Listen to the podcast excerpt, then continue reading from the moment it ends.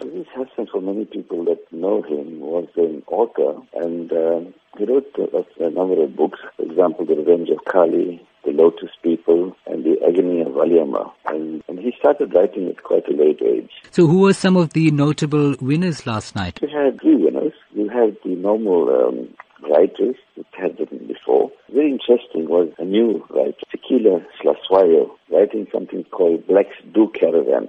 Yeah, the normal story is that caravan is mainly for the white population, but yeah, she actually went to 60 different sites, and she wrote a wonderful book called Blacks Do Caravan. So it was a lovely discussion on caravanning around South Africa and what a wonderful country we have. And you know, we went to all the different provinces and had all the sites in this country. It was fantastic. So she was one of the winners. The other winner was The Fault Lines by Jan McGregor. So those were the two winners. Usually we have one winner, but you know, one couldn't choose between the two, so the judges actually chose both these books and both the authors. And the last one was a new author, debut author, Kanita Hunter. She wrote A Diary of a Guji Girl.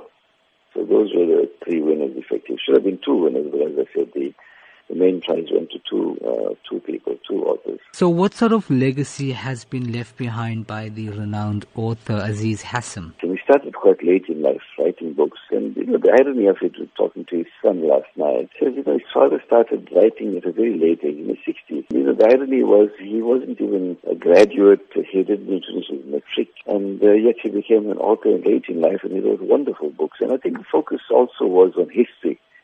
The history, you know, how important history is, and the trials and tribulations of the community. For example, in Lotus People, he spoke about trials and tribulations of the people in the Chespa area, you know, the area, central Durban, so-called Indian area of central Durban. How would you describe his novels in terms of preserving Durban culture and being of relevance in today's era? I think it's important as far as the history is concerned. His novels, for example, The Dance of Kali, and we spoke about really the indentured laborers and that type of thing. Lotus People, we spoke about the color, you know, the Casper, and The Agony of Aliama, the type of contribution a young woman, Indian woman in those days contributed, you know, to the, you know, liberation of the Indians as such, you know. So it left, I think if one reads these books, one actually goes back in time.